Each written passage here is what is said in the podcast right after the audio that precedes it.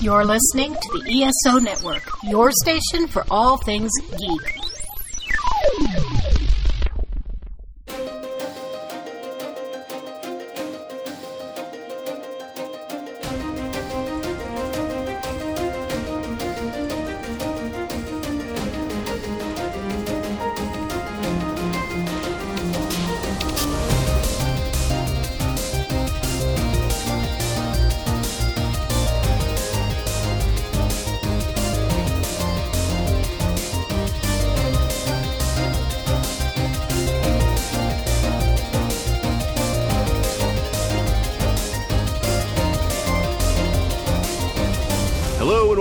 42 Cast, your ultimate answer to fandom, geekiness, and everything. As always, I am your host, Nathan, and we have another great episode lined up for you where we're going to talk about shows that are gone but not forgotten.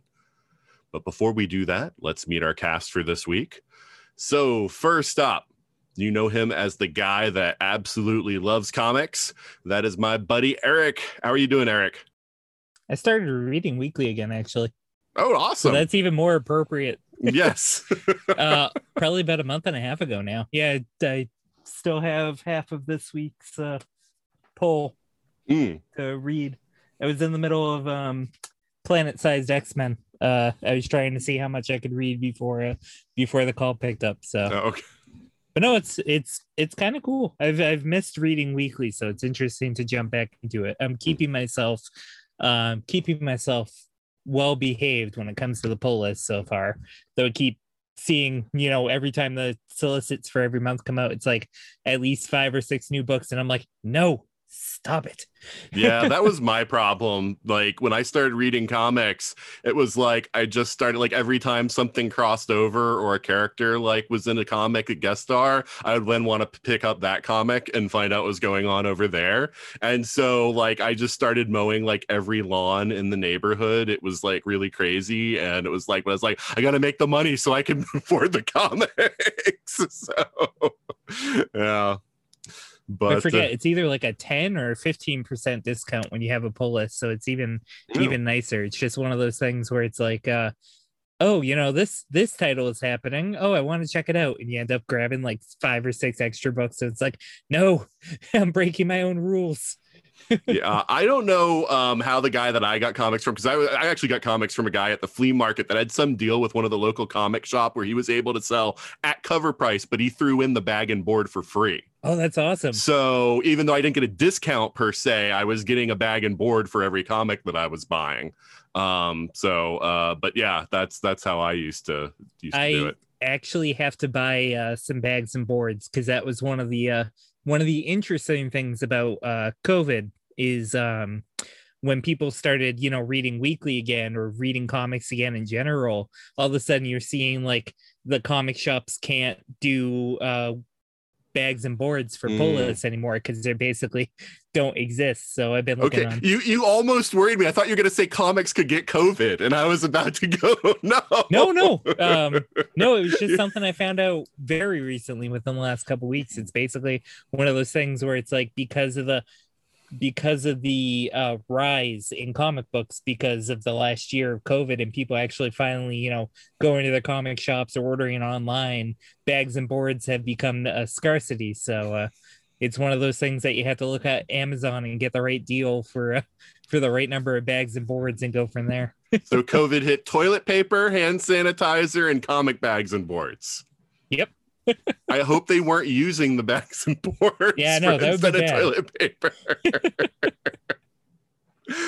All right. Well, it's good to have you back on the show, Eric. always good to be here All right. Uh, next up is the guy that um, we just ended up hitting it off on Dragon Con one time, deciding that, hey, we both like to talk. Maybe we should talk about stuff together. And that is my buddy Will. How are you doing, Will? What's going on, man? Thanks for having me back on. no problem. So, uh, what's new and exciting for you? I have a newborn. Um, after 11 years of waiting, uh, we decided to have another child because you know I'm so trendy that we had a COVID baby. Um, That's well, end of my life. congratulations. I didn't know what the ages were for your kids, so I didn't know that. that 16, 11, and newborn. Oh So, wow! yeah. So, Yeah, I will be back at Dragon Con for a few years. Um, I'm gonna, I think Kelly is confusing me and you because she keeps saying like you have a newborn, right? And I'm like, Yeah. no, no, I don't. yeah, yeah, that sounds about like Kelly. Um, so no, I, I'm like, no, I, no, he doesn't. I have the newborn, and I won't be there, and I will need all the virtual con that I can get, and this is the kind of thing I do. It's good to be back on, talking with you on 42 and everything else. So let's do it. All right, sounds good. Good to have you back on, Will. Yeah, thank you. You're welcome. And next up, she is the head of the military sci-fi track at Dragon Con, and that is my buddy Karen. How are you doing, Karen? I'm doing great. That's good. It's been a very, very interesting time here in military sci fi media hmm. land as we are constantly being teased about possible returns of shows and then not. And then maybe this and then not. But we're still working on planning and prepping things for Dragon Con. And that's been our big focus, getting some virtual content in and also some in person stuff too. Mm. So besides um, Farscape, what other shows are rumored to be coming back? Various flavors of Stargate. There- oh, right, of course, of lots course. of active discussions on that, but no one knows. right, not necessarily the same as what we've seen before, but could be a continuation of what we've seen before. Flavors. Right. Sometimes you get your SG1 flavor. Sometimes you get your SGU flavor. It just really Mm. depends. yeah. Because I know Farscape, I remember last year that was in person, the Farscape people were very big on suggesting that maybe something might be happening soon where something could potentially happen. That. And then something did. COVID. Right. COVID happened. exactly. so up back to the drawing board on that one. So yeah. Oh come on, Rockne had plenty of time to script. right. Well, that's the thing. Like, yeah, a lot of people did have a lot of time, so you know, pre-production kind of stuff should you know Oh, yeah. should should have gone fairly well. You would think, um, but uh, but yeah, um, and of course, there's perennial talks of rebooting Buck Rogers, which I which falls under your track as well. So Right. There's some active discussions about doing that, but a different phase of Buck Rogers, the Hmm. mining aspect of Buck Rogers, which we don't normally What? explore. Oh, yeah, Hmm. this, this goes back to the comics Oh, I know. I'm like, but why? I mean, you Um, know, uh, because edgy. I don't know. Rocks have lots of edges. I have no idea. We'll see. okay. so so so uh, it, it it might be called cruel and unusual punishment by some people, but I did get my wife to sit down and watch the original Buck Rogers series, and um, the Oh, one from '79. Great stuff. There's like a whole dance sequence that's Yes. can't miss it. That is the best. Yeah. The best Twiki, ever. Twiki alone is the reason why to watch it. Oh, right. but oh, but she used to go, R.I.P. Felix Silla, rested peace indeed. Right. when you were talking about edgy though, it reminded me she used to call you know how the intro would do those like circles that would fly out and like it would be like a different background behind it, Yes. and she used to call that the CDs. You know? so, CDs flying out. Uh, I grew up with that show, so to me, too. it's just like that's all part of like just general pop culture. But yeah, like if Star Wars, Battlestar Galactica, it, but Buck Rogers kind of kind of just ran into that with it. It's like, like, Mm. I was born around that time. But see, it was in syndication. Like, like I didn't see it first run because I wasn't I even born when the first episode came out. But like 85, 86, I was still a young kid and they were showing it on TV. So that's how I saw it. But, you bunch yeah. of babies. I watched it on the live run. I mean, but, I'm uh, so old. yeah. But uh, yeah, so you're preparing for Dragon Con, Karen, and, and getting all that stuff done. So is there any room in your life for anything else? Um, my job says yes, Oh, okay. but um, not really at the moment. Um, there's just a, a lot that we are still trying to sort out, of course, and you know we have to wait a little bit until we get to a certain point in time to see what kind of other guidelines we have to put into place, what protocols we need to observe, you know, that kind of thing, and you know that that's going to temper somewhat maybe some of the things we can do but we're just so excited to actually be showing up in person and talking to people in person that you know that's like the best news. And you know that is it, it's given me something to work towards let's just put it that way No, I understand. Yeah, I've got I've got a kid who's 10, so she can't be vaccinated. And I'm like, that's gonna be a big petri dish right there. I'm not taking her to uh, to Atlanta, you know, because it's a lot of people and you know all very closely packed together. So, yeah. Which is fair. We went ahead and did that, took care of it, so we're ready to go. But you know, you always want to make sure you keep people safe. right. All right. Well, it's good to have you back on the show, Karen. Thank you. You're welcome. All right. So next up, it's our five minute controversy. And for those who are just uh, tuning into the show, that's our little segment that we do to get us loosened up before we talk about our topic. And also gives you a little window into something that, you know, how we think about certain things that are that are hot in the geekosphere right now. So um, one the issue that I wanted to talk about today is that um, you know Marvel has basically relegated the former TV properties you know, that were originally they said it's all connected. You know, so Agents of Shield, Peggy Carter, although they haven't formally taken a stance because they're not on Disney Plus yet, it's likely that also includes the Netflix shows. Um, also, you know, Luke Cage, you know, Iron Fist, Daredevil, all that. And so, um, you know, to like the non-canon, they've they've shunted it away to like the legacy Marvel, you know, kind of stuff.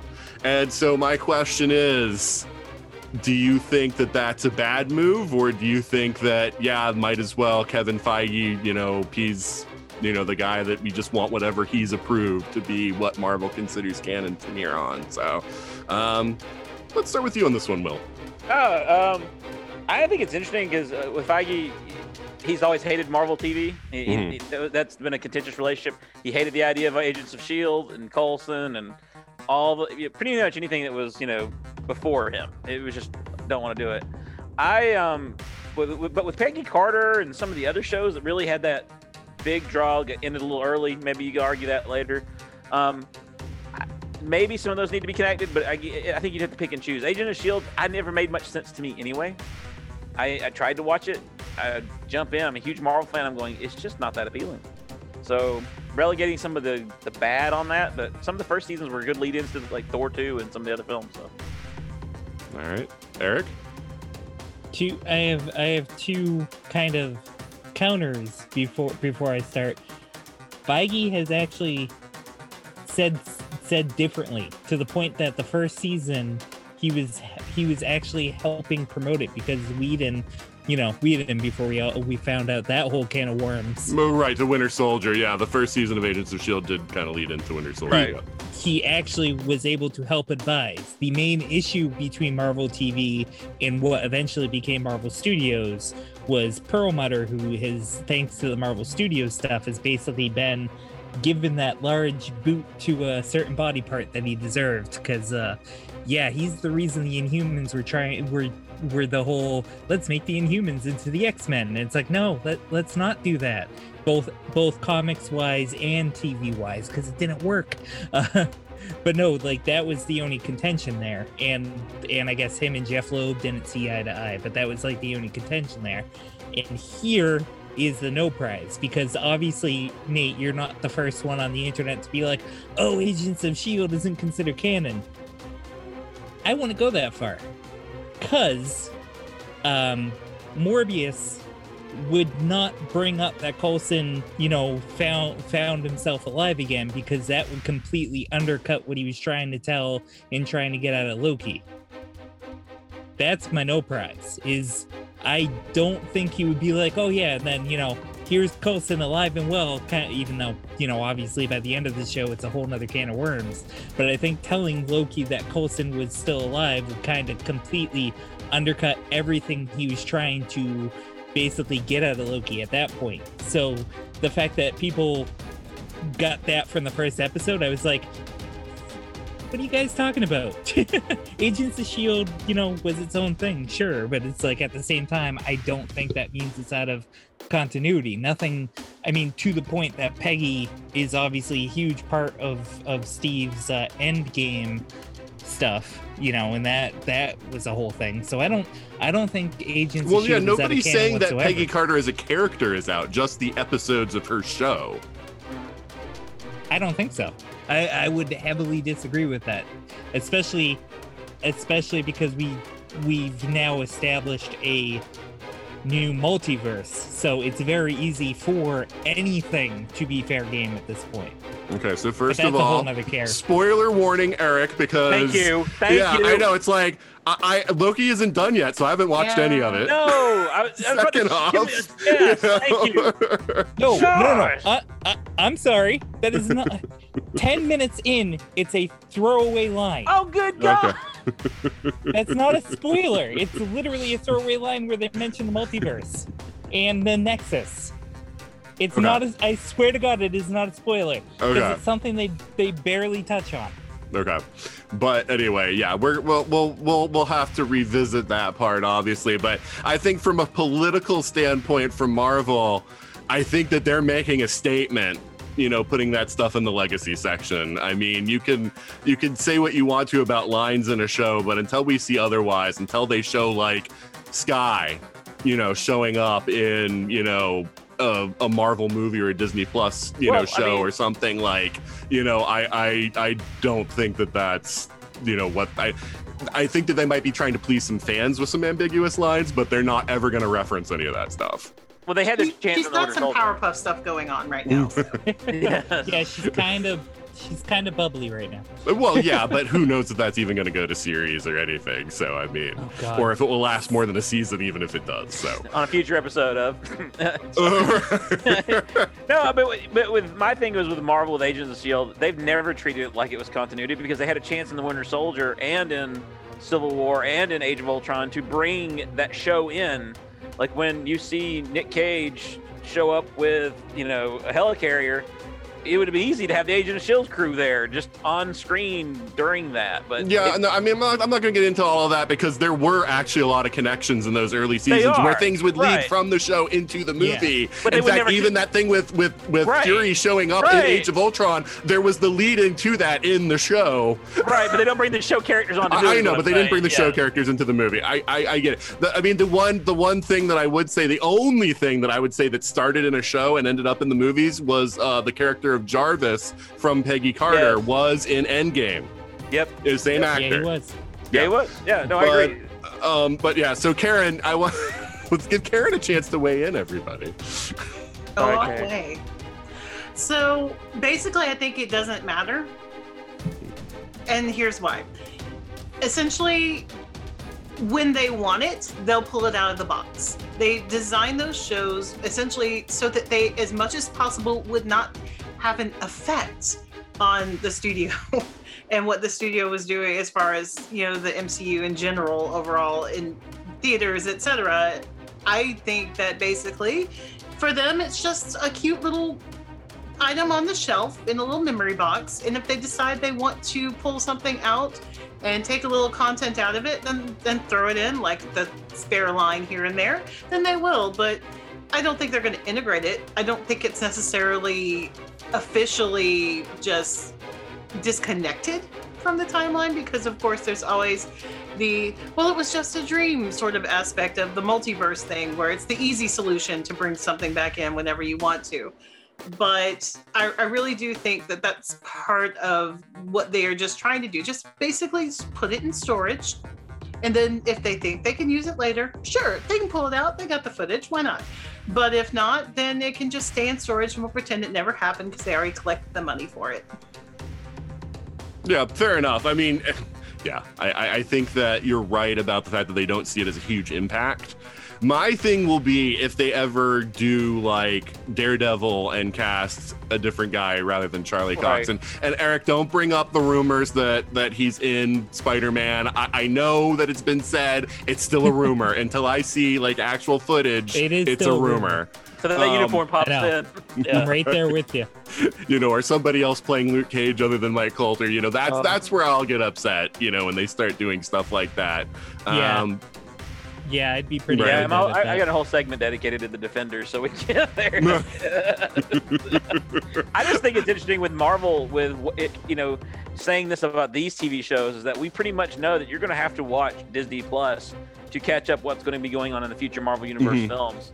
So I, it- it's oh, that's all part of the plan. yeah, exactly. No, I'm saying it's brilliant. I'm not. I'm not arguing the brilliance here. I'm saying it's just funny that you're saying, well, this isn't.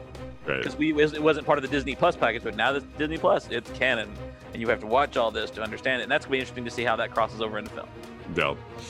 Yeah, so yeah, I mean, I think I've kind of already said my point of view is I'm not a big fan of it because especially because nobody was saying when they said it's all connected, like, wait, wait, wait, you know, like Kevin Feige wasn't like, no, no, no, Jeff Loeb doesn't have authority to say that. It's really not all connected. Don't listen to him, you know, Right. like or anything like that. And I, I just I don't like that bait and switch because we were watching those shows with the expectation that there would be you know movement both ways and for a while there was movement from tv to movie Nothing, not the other way but there around. was yeah i mean but But but sorry, is movie always TV, pay no attention TV to the man behind the curtain. You Right. know that. they always are running something else, and they're not going to tell you everything that's going on, and then they're going to absolutely lie about some things. Oh yes. Right. Oh, you mean like Star Wars? Okay, sorry. All right. All right. But yeah, that's it for the five minute controversy. Um, uh, good spread of opinions this time, so I like that. Um, there have been times where all four people, like, we all just agree on everything, and it's like, that's not fun. It's not a controversy. Argue with me. Come right on. exactly all right but uh but yeah so um now uh before we talk about our main topic though let's pause for a moment for a promo from another five podcast Do you know how fast you were going? Uh, sorry, officer. Uh, one episode every two weeks? Two weeks! Did you also know you're carrying a dangerously heavy load? Yes, sir, we do. We've got interviews, fight nights, film discussions, Desert Island DVDs, and lots more. I think we've got to take you down to the station. You do not have to write anything, but it may harm the Cosmic Pizza podcast if you do not mention, when questioned, something you later wanted in the promo or feedbacks. Anything you do say may be used in said feedback. Cosmic Pizza Podcast is not about the cosmos or about pizza. Welcome to Dr. Geek's Laboratory. Dr. Geek here with another reminder that the ESO network is pro science and pro vaccine. We urge you to be a superhero and protect yourself, your family, and your fellow geeks around the world. Don't be fooled by the forces of evil and their anti science misinformation campaign. Consult the latest CDC guidelines, your doctor, and get the COVID vaccine today.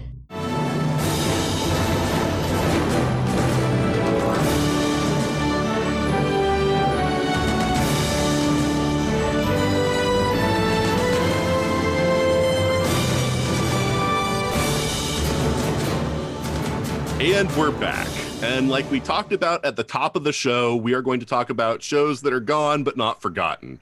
And what we mean by that are, you know, the shows that we sort of wistfully look at and say, you know, that show really had a really good, you know, potential. You know, like we could have seen it going like seven, eight seasons, but it only got one or two. You know, and and so you know we kind of look back on those and say, man, there's a lot of just missed opportunity there. Um, so uh, like i say we're limiting it to one or two season shows. Uh, but to start off because i have an inkling of what she's going to pick and i might as well get the you know 100 pound or the 100 ton gorilla out of the off the bat here. Karen why don't you start us off with uh, with a show that uh, you feel was uh, that's gone too soon? Well, you know, Stargate Universe. Obviously, it's Firefly. Obviously, it's Firefly. yeah Everyone knows in the Goram verse, it's friggin' Firefly. It is. It has Yes. to be because what the actual. I may have feelings. Yeah. So why? All right. So, but so okay. I should have elucidated a little more. Say why you feel like it was a show. I, I get that Firefly is well known, but I'm just saying. So say why that you feel like Firefly was gone too soon. Feel like the world that was being built was interesting enough and the characters were interesting enough that even if they had swapped out some characters and made a new space in there that there were quite a few stories that would have been told in a second season I feel like we wouldn't have had a rushed version of trying to wrap up the world in the movie. Yes, it's great. Yes, it told kind of a cohesive, coherent story, plot line, fine. But I would have liked to explore that just a little bit freaking longer. Space out the operative just a little bit. What the? It's not enough time. We needed more time.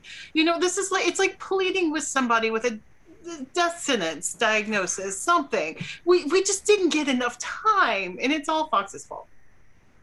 yes. yes, yeah, I know. The, well, the movie, the thing, the thing that still pains me to this day is we'll just kind of alert. kill Shepherd Book off Right. off off screen, and yeah, we'll show him kind of like dying, but like all the scenario around it and why he's off the ship and everything. That's just it's just not And even who important is enough. he? Who is who he? is What he? is he? Right. We had so much with a whole backstory. We could have done so much with that. Well, I mean, I I think honestly, with Whedon, with Serenity, it was like, you know what? I'm going to kill everybody. You know, anybody that we actually care about, I'm going to end their storylines right now because Kill I don't want anybody. Right. I mean, uh, I'm just going to wipe them all out so that way no one can play with my toys. Because it, that movie does wrap them up. But like you said, Shepherd Book. Okay, this is a guy that walks onto another ship and they're like, "We're sorry, so we didn't mean to bother you." And I'm going, and you just kill this guy off screen, and you couldn't have him like I don't know, face the operative, like old school versus new school guy. I mean, there's so much story there. You're going ah, and and Firefly, uh, Karen's point, it's a universe. I want to know more about how the all these groups formed, how we got these two different. I mean, I want to see the, the Browncoats War. There's so much you could have done. I mean, even more about how the societies all came Right. together, and just there's just so much that could have happened and could have been done, and so much more richness that could have been brought to the whole thing. Yes, it also didn't have time to really suck because you didn't give it enough time to suck Right. fully.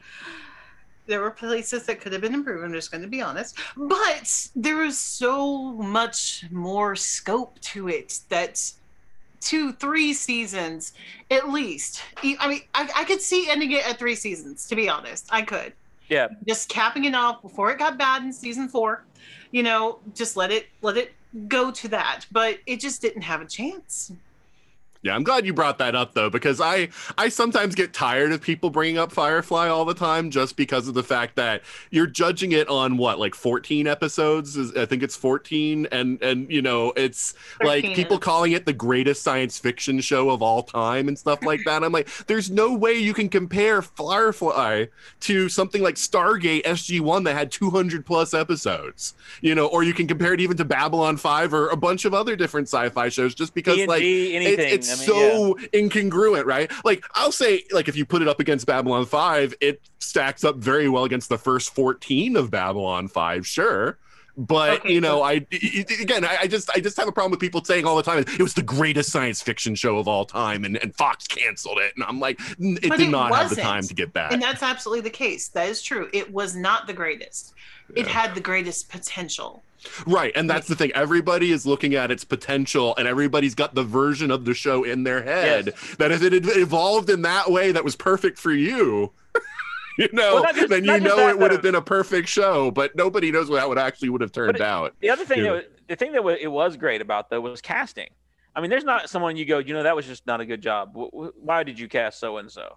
I mean, you, you were catching some people at the peaks of their career. Some of them really, mm-hmm. Alan Tudyk really starting off. I mean, really launching Christina him. Hendricks. Yeah, I mean, it's just, just so many Jules Staite. talented. Yeah, it's just so many, so many characters, so many great Marina actors. Baccarin. Yeah. Gina, the goddess Torres. Yes. I, I I really love Jewel Staite. I know everybody's about Inara, but for me No, it oh, was Jewel it was Staite. Kaylee. Kaylee, can I was like, you. oh my god, Kaylee. There's a plot, there may have been a plot to kidnap her at one point. The plot was foiled. It was. Karen foiled Heavily the plot. foiled. I got to meet her though. I got I got to meet her though. So. nice. Eric, anything to say about Firefly? Eh, um, I used to love.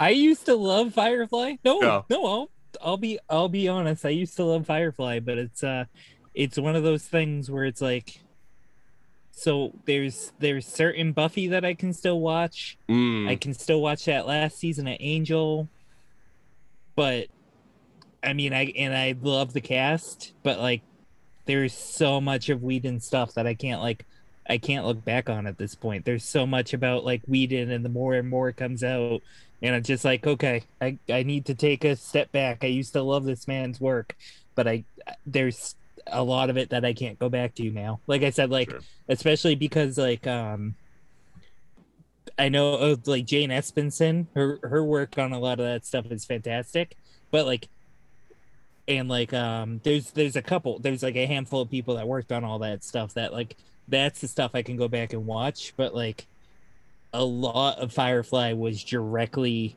Whedon. Like obviously he had Mm. people work with him, but it's like it's one of those things that like I, even though you know I love Alan Tudyk, I love Nathan Fillion and and um Gina Torres and and all of them, but it's like it's one of those things that like because of what we know now, I can't can't go back and enjoy something that I did when I mean when I was a teenager when it was coming out.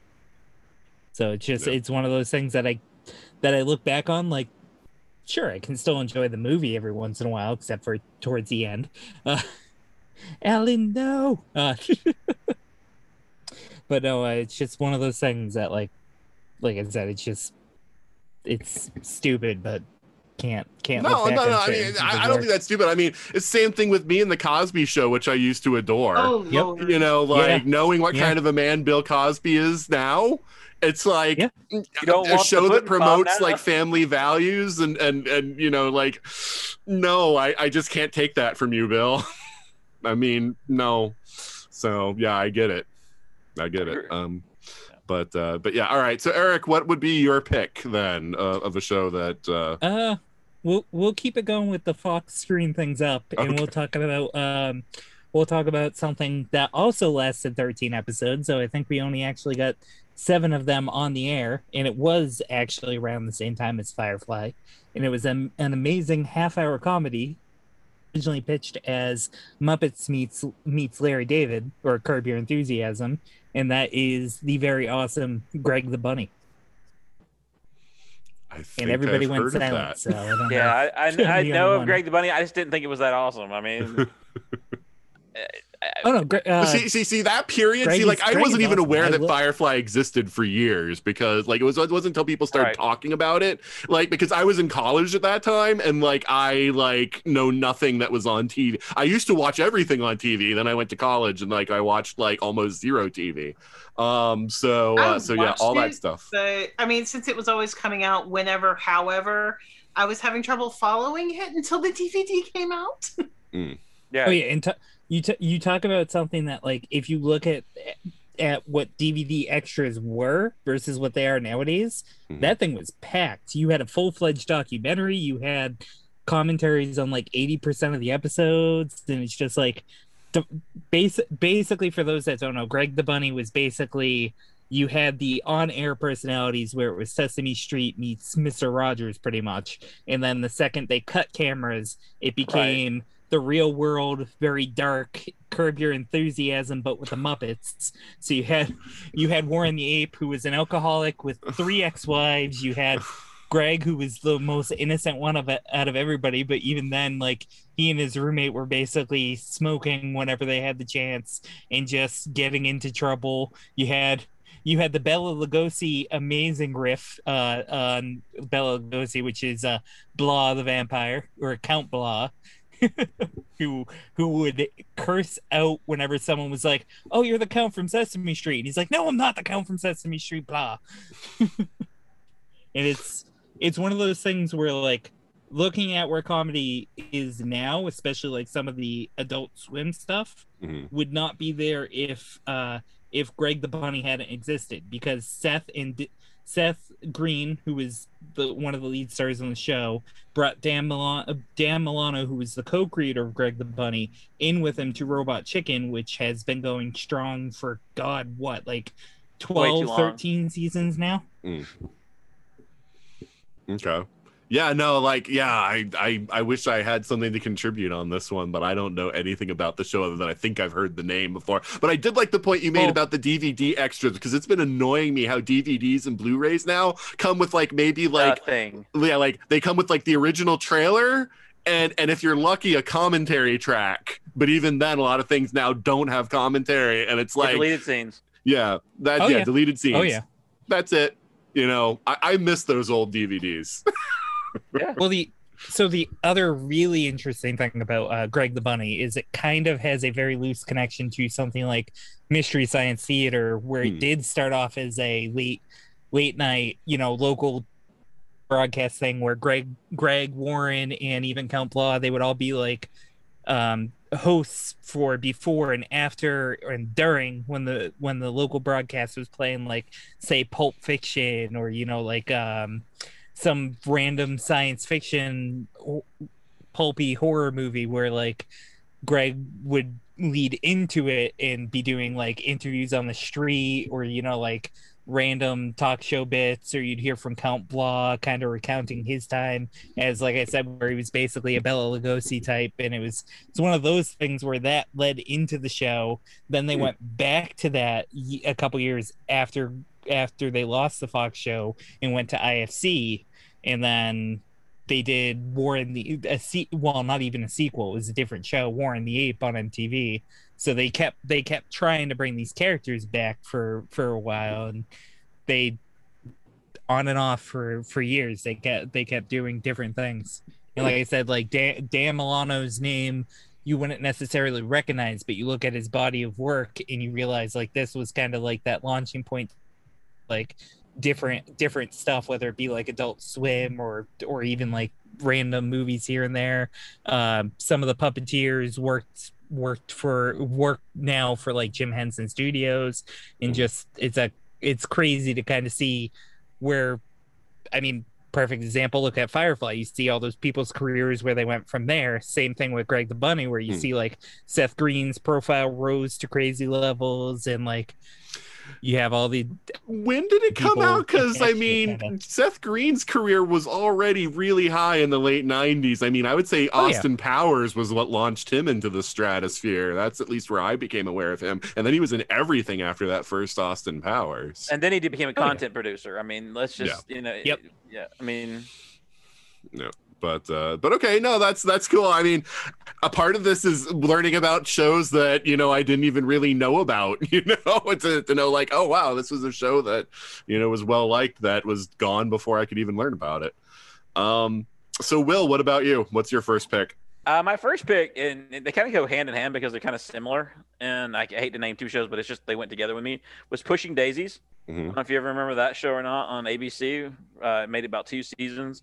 Awesome show um, about you know bringing the dead alive and having this gift and touch. And then uh, it's to me like very much a companion show with a whole different twist, much darker, which was uh, Dead Like Me, which made it like two seasons and then a bunch of really bad you know, movies of the week kind of deal. Progressively worse. He Yeah. just kept getting worse. and when you couldn't recast Mandy Patinkin, I mean, there was such a good. I mean, you're talking about a cast, Dead Like Me, and, and again, Pushing Daisies as well. I mean, where you have a very young, um, oh, what's his name in uh, Guardians of the Galaxy? He's the villain. He's the lead in this show. So i i don't you don't know. it's another one that I, I've heard of these a lot more. I, I've definitely heard both Yeah. of these titles, but I haven't seen either of these shows. Well, shows. Pushing Days is the, is, is the concept of a man Was named. that Lee Pace? I can't remember. Yes, yes. Yep. Mm. Yes. So, um, but he it's a very much uh, bringing the dead back to life with a simple touch and Mm-hmm. accidentally killing people with touching them. So it, it had that very good feel. It was just a good genre show at the time, it had that borderline fantasy sci-fi kind of deal. And then you had Dead Like Me, which was just straight up dark comedy. I mean, the meanest ways of handling death, but it was so funny, funny at, at the same time. I mean, Beautifully given written. her start, you know, you get into being this whole situation because you got killed by a space toilet. I mean, Right. you know, that's a lovely place to start. That just gives you so much room to get worse. Yep. and it was one of those e, early cable television programs that I didn't even know about until it was over. My buddy brings hmm. over these DVDs, he's like, "Hey, let's watch this series." I'm like, "All right, yeah." And I'm like, "So where's the rest?" "Oh, that's it." I'm like, "What do you mean? You brought in this show for me to it's same like Firefly. You brought this into me to watch, and there's nothing of it left." You oh, know? Oh, that is mean. Because at least when I started watching Firefly, people had told me like, "This right, is it." Right. Like Yeah, you know, this when is all there is. So I knew going into it, it's going to end abruptly and not Yeah. going to have a conclusion. You know, so I was prepared for it. But yeah, just just being like, "Hey, let's watch these episodes," and then be like, "Well, no more." My buddy Corey, I like always said, eh, there wasn't a show he couldn't kill because Hmm. we'd watch. It's like we start a, se- a series together, and next thing you know, it's like, oh, it's been canceled. Well, of course, Corey likes it. Well, you're not allowed to watch anything in the house, Corey. Corey My, Pittman. my my friend Sean actually has a thing Yep. about like that where he's like, "I'll wait for a show to be canceled before I start Yes. watching it." yes. because he's like I, I like every time I like a show like I'm and I'm watching it it gets canceled. So, I mean, nowadays I don't even have to worry about them getting canceled. It's just getting waiting for them to make the third or fourth season because everything's so far behind. Like if you're a Hmm. Netflix fan, watch any of the Netflix original series, you're like, well, it's been seven years, but they say the third season's coming out anytime now. That's lies. yeah, Basically get two seasons out of it and then kill it at Lost in wrap it at the Space. beach. Lost in Space. Yeah, I know. Season three supposedly coming, Coming out sometime, this year, maybe. maybe. I'm like, Will's 30 now. right? No, I know. That's the problem. Is it's like there's kids on that show. You can't keep having these huge gaps. I mean, uh, Mind Hunters is another one where you're like, uh, see, I'm waiting on season one and two was amazing. Season three, they're saying might happen again, might because it's Netflix. You don't know, but if you want the Karate Kid, we'll give you 19 seasons of that stuff. In fairness, the first three were on YouTube, so That's right. All right. Well, uh, all right. So it's up to me now. Um, all right. So I'm also going to pick two, and I also am going to say that I can fudge this because it's it's fair. And when you, you hear the two, you'll know why I'm doing this, and that's going to be Luke Cage and Iron Fist. I was going to go there. Any all the Netflix Uh, series. th- th- those are my top picks because those two. So the other three Netflix shows, Marvel Netflix shows, Daredevil, Jessica Jones, and Yep. Punisher, they knew they were going to get killed. They had a strong suspicion they were going to get canceled, and so they made sure to wrap those shows up in ways Yep. that yeah they could continue, but you would be satisfied with the way they ended if there was no more. Both Luke Cage and Iron Fist ended on cliffhangers. They were basically like, we're in the middle of a situation that you need to see the next season for. And then it was just like, it's canceled. And you're like, what? Like when Luke Cage, because it was the first one, when it was canceled, I was like, oh, they're playing a game here. And then they're going to cancel Iron Fist, and then they're going to replace them both with Heroes for Hire. And that's Right. how, you know, like it's going to be this game that they're just like, it's not really canceled because, you know, we're just calling it something else and merging the two characters together. And and, and none of that happened. And I am Well, still upset. And they didn't bring them into, uh, especially Luke Cage. I want honestly, I was not a huge fan of Iron Fist. I think it was getting potential toward the end. It just, uh, it just drugged. Oh, so the second season was was a quantum leap above the first season. Right, right, right. Like they But- but- addressed almost all the problems with the first. I love Luke Cage, all of it, all of all of Luke Cage. There was Mhm. it, it could, except for the one of the one of the villains. I wasn't crazy about it, but again, the actor was the character who I grew up reading in the comic. I mean, Mhm. it's just like I want him in the MCU, and they have delayed, and they've, I mean, and like you said, all the rumors out there. We were done such an injustice of the universe building that was going on on Netflix for the darker element of Marvel. Mhm. I really loved. I mean, the Defenders losing it after one season. I thought we just got a really cool TV team, and now it's gone. Yeah. No, yeah. I mean, I, I think the potential there was really high. And and for all and for all the flack everybody gives Iron Fist, like the way they ended it, that's where I wanted that show to go. Like they had they had finally brought it to where I wanted it to be. And Iron Fist is a character I love from the comics. I mean, I've I've loved Iron Fist ever since I first saw him. Um, as actually as a guest star in a Spider-Man comic, but I've always loved that character. And yeah, I was really disappointed in the first season, but like I felt like they were they were fixing everything. And yeah, I thought the best thing they could have done would have been to cancel Luke Cage and Iron Fist and replace them with a Heroes for Hire show and a Daughters of the Dragon show. Yep. Give me those two instead and have Misty and Colleen in a show and have Luke and Danny in a show. And because all the times they interacted, when Luke and Danny were together, Awesome. it was always great. you know, Yeah. it was like it was it was great. And so yeah, again, there was just so much potential there and and I know that they're they're planning on doing Moon Knight, so they are going to start looking at like the street level characters, you know, even with you know Disney Plus, you know, and start doing so. It's not all going to be the big cosmic stuff, but I, I I would much rather that they just pull those actors back in. I mean, Mike Colter might. I- know that I, I heard that they were sharping, shopping around his show that he was, was on, but like I think it's been canceled, and I don't think it's going to find another home. Evil, that's what it's called. I was It's trying to think of what Paramount it's called. It's, it's continuing on Paramount Plus. Oh, is it going to continue? Yep. Okay. Yep. All right. All right. Well, see, that's the problem. They're letting these actors go do other things, so they can't. Even if they decide, like, oh man, actually, he was great. We want to do Luke Cage with Mike Colter. It's like you let him go. yeah. you know. So, um, so waste yeah, of we'll- talent. Just a waste of talent. yeah, yeah, no. So yeah, th those two. The, oh God, I, I just feel that so hard. Um, everything they were doing with Colleen and Misty was great. I mean, I just, mm. Well, I All think right, there's um, entire. I think there's entire series like uh, of like of certain intellectual properties that have never been really done well. Like the, the whole thing, like V. I think I don't think V's ever been given the, the treatment he needs to be good. You know, or given enough time. 'Cause All that right, takes all a right, long all time right. to But develop. let's not talk about another show because V might be somebody's pick. That's true. Because there have been true. two versions of that that both That's ended. Yep, too know, soon. before two seasons. All right, yeah, exactly.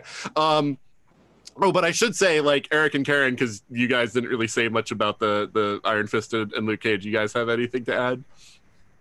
I still think and this this is this is pure conjecture if you if you've been playing paying attention to to merchandise stuff it's not it's it's not me spoiling this is me theorizing Okay. that the biggest middle finger they're giving to iron fist is they might be might be showing a dragon fight inside of shang-chi Yes. Mhm.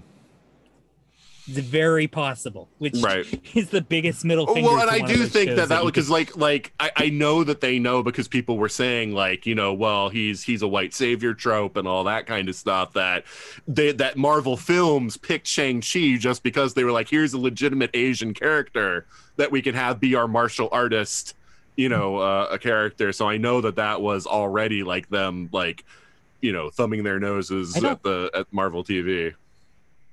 Pe- people can actually go back and listen to the 42 cast episode where we at least talked about Iron Fist season one. hmm But I mean, man, it's I don't know if it was direction, I don't know if it was the writing, but poor Finn, man. You look back on that and you just realize Oh, it was Scott it Buck. might have just been a miscast. That that was point. Scott, but that wasn't that wasn't. I mean, part of it was Finn. Part of it was they because I thought for sure they they that they would pick an actor that that actually had martial arts experience. You know, it's like so. Uh, Something. you know, like like whether whether he's white or Asian, it, it- like the, the actor needs to have martial arts experience, and that was Yeah. part of the problem there. But you can get around that because there are plenty of movies that- where they cast people that don't have the experience, but you need to give them the proper training. You need to do all the choreography work, and they rushed that first season. The problem was Scott Well, Buck because he ruined Inhumans too. so Yeah, I it's his say fault. not not only that, but like the the other issue there, and uh, it always I always feel bad, you know, like because it makes me feel like I'm crapping on Iron Fist. But once again, if people go back and listen to that show, I did have a lot of praise for that overall first season, uh, Mhm. and the second season was really great too. But I mean, like you look at that, you look at those Daredevil fight scenes, all three of those seasons, and that choreography. There was barely any choppy cutting, And, barely and Charlie any, and Charlie know, Cox was not martial was not a martial artist. Let- uh, let's No, no, but, like. His stunt double was in there, no problem. No. I'm saying, Like, no, I'm saying, I'm saying, you, but you, you, he used that issue as an issue earlier about Iron Fist and how Finn didn't look like a martial artist at any point. Charlie Cox was never trained. Yeah, to be Oh, fair, yeah. I'm just going to be fair though. It's easier to put a mask on so- somebody for your stunt double Right. than to give them a curly blonde wig and have it look like. Because I could tell when it was the stunt double for Finn because the curly blonde wig didn't fit the head right, and I was like, "That's the stunt double," you know. But yeah, that's that's basically where I'm getting at. You look at the you look at the fights on both of those shows, and it's night and day because literally every seconds they were cutting. You'd get a black screen. Do you know what would have fixed that, you know, or or beyond like actually doing like a lot of choreography work and the training and everything? If you'd Oh, yeah. actually given him the mask. Yeah. Yes. Oh yeah. Yeah. Easily. All right. Anyway, we're not we're not going to get too far down this well. oh, all right. I'm sorry, Karen. Do you have anything you want to say about Luke Cage or or Iron Fist? Not specifically, other than previous comments. I don't know. There's always room to expand something if you've got a lot of property content to work with. Mm-hmm. And there was certainly a lot to work with, and you've got some good engaging actors, then you've got something you can extend. But I mean, didn't fit the direction. Not going to happen. So Yeah. We'll see what pops up when. All right. So, what's your second pick, Karen? Dresden Files. Oh, thank you. I knew someone was gonna bring it up. because my lord um okay i am trying to again control the internal rage so yes there were differences yes there were problems yes bob was a slightly different sort of bob sure yes Karrin Murphy was a slightly different sort of Karrin Murphy. Sure. Yes, there were some variations here and there. But I mean, honestly, Paul Blackthorne was amazing. Just just let's get that out there. And charismatic enough to carry it. And it was going somewhere, I thought, and could have been developing. But just because it didn't quite pull in the demographic that Sippy wanted, it had to go for Flash friggin' Gordon. Gordon. Well, that also it was also the writer strike that hit that show. I mean, it, was it, it was in that year which we lost the riches, we lost Dresden, we lost all Oh, these the great Riches, shows. That was good stuff. Yes, I mean the rest. So you get in there and in the Dresden Files, it, the writer strike killed it because it killed the audience. They didn't come back to it. They didn't really give it a chance to do it again. And I never understood. I'm like, this is not high budget. This is not high high cost talent. And I'm not saying anyone wasn't talented. There was a lot of great talent on the show, but none of, nobody was like costing you a hundred thousand dollars an episode Mhm. to to be on this. I mean, this wasn't you know half a million. These were it was so good, so good, and funny. Man, on sci-fi needed funny. I mean, before they really took off with um, oh gosh, uh, Eureka. Before it really got, it, it- there was the Dresden Files, and it it, it had that funny bef- long before. Yeah. It makes me sad. It was actually my first exposure to Paul Black Blackthorne as an actor. I'd never really seen him in anything before that, and I was like, oh, "This guy is awesome." So when I saw him cast on Arrow, I was like, oh, "Yes, heck yes!" Same, and I really enjoyed being exposed by Paul Blackthorne. Yeah, Paul Blackthorne. I, I I love him in Arrow. I, I've never seen Dresden Files, although I have heard of it. Please tell me you've at least read one or two of the books. no. How dare you? I mean, I'll be honest, I haven't read the most recent of them, but I I read through all of them for a very long time until life got crazy. And um I was I felt this it, it was different, but it had the same sort of energy to me. And that's the Yeah. thing that's hard to capture. And also, I really feel like that show would be one that you could bring back, not with the same people, obviously, that no one is in the same place in their lives. But I feel like that would be certainly a vehicle that would be It's inclusive. easily brought It's, back it's now. funny, and you could cast anybody in it. I mean, it's Mhm. yeah. I will say, You need to take it. I will say four simple words: Polka can never die. Okay. Okay.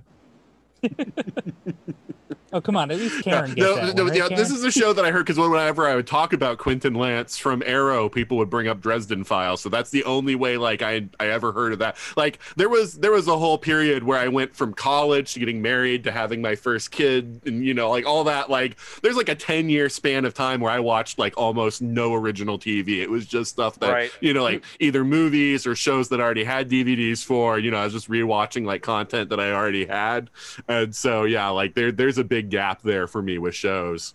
Um, but uh, but yeah, no, I've, I've I've never heard anyone say anything negative about Dresden Files. It's always been positive. And like I said, I, I really like. I thought that I thought that Quentin, uh, you know, Paul Blackthorne's character in Arrow was one of the characters that was kind of like underserved, just because I think that they did like they didn't give him material after the first couple of seasons that was up to his level to really deal with until they they brought him back for you know like one or you know like in the eighth season they brought him back you know and and, and there was an episode that i think you know kind of was good for him but they, for, by and large they didn't really give him material that was up to his level and and i was kind of sad by that because i felt like he was you know uh, one of the best parts of that show and he was kind of underserved. But anyway we're not talking about eric. All right eric, uh, eric what's your second pick? Uh, I will use a device next to me to uh, tip it off, and then I'll say it because you guys will obviously see it, but the audience will only listen to audio. But um, yeah, Green Lantern, the animated series, uh, Oh, which yeah. had a fantastic first and sadly only season, Mm. but it had so much going for it. The animation was strong because this was right around the time they were they were doing that animation for Clone Wars, and then they used the same animation for this. Um, they made an original Red Lantern who was basically the um, oh wow, why can't I think of? Uh, I had his name on the tip of my tongue too, because I was thinking of comparing it to to uh, Avatar because they had the uh, Avatar: The Last Airbender because they had their own um, kind of morally gray character who you know you think is going to be the big bad. I just can't think of that character's name right now. Why can't I think of his name? Uh, but no, um, it, it had the probably the most likable Hal Jordan I've ever seen, and I say that as a fan of Hal in the comics. Okay. Uh, their Kilowog was awesome. Uh, they used so many of the other Lantern Corps to the point that they even found like fun ways to bring in Guy Gardner and Carol Ferris. Um, they used the Anti Monitor. Out of, out of any adaptation that you just be surprised, all of a sudden here you here you have the Anti Monitor. You have huge names and voice acting from Tom, like Tom Kenny was was a major player inside of inside of the show. There was so much that Green Lantern the animated series had going for it, but like all amazing uh all amazing cartoons with with you know um some some that went on forever but like like a lot of the amazing cartoons that got cut off too short it it came down to the whole oh you know the merchandise isn't selling to which you counter what merchandise you morons aren't making merchandise for the show no wonder it's not selling. yeah, God, I No, didn't even think about so good. cartoons. I'm now like revising like what I should say is my next one because I wasn't even thinking about animation. Oh, okay. But anyway.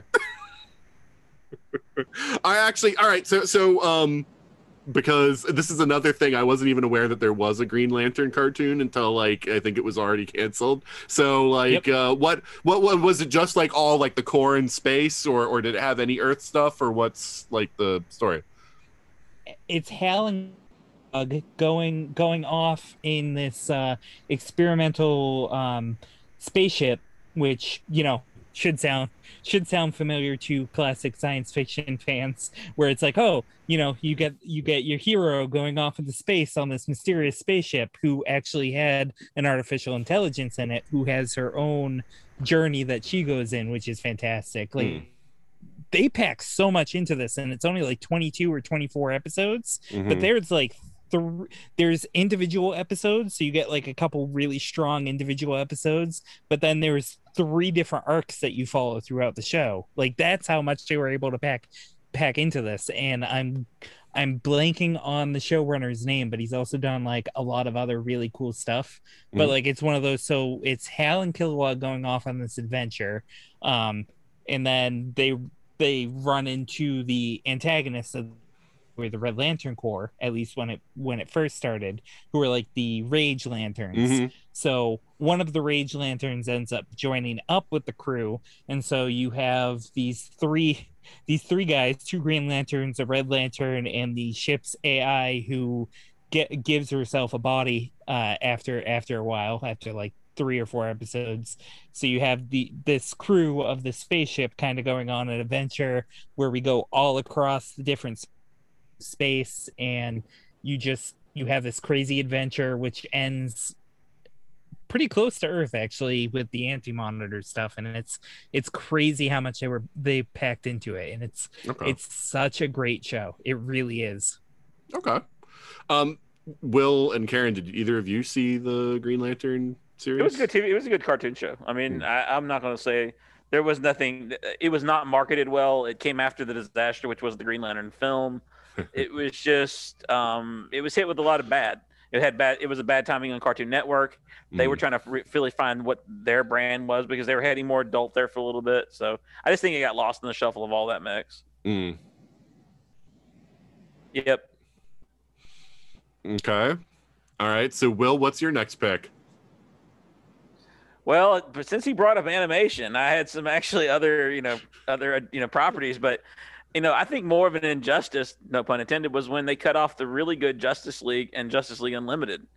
You you know, you got Uh, two seasons. of That's yeah, League you're and- really stretching things there because even though seasons. No, technically, I- even though technically seasons. Justice League Unlimited was a separate it was a different show, right? And, right. right. And- It's, and that's it's what I mean, really though, four that- seasons of Justice League. No, no, it really wasn't. No, it wasn't. Okay, so look, the first two seasons of Justice League are nothing but these two two part story arcs that go on that are pretty much old classic yeah, summer books three, but yeah. stretches. Yeah, summer 3 but Mhm. they're mostly you know they're, never a single shot episode. I, I didn't realize this until I rewatched it with my son here recently, and I was going, you know, it'd been There nice was actually one single one, shot episode. and the, the, the Christmas episode, the Christmas yes. episode, yes. yes.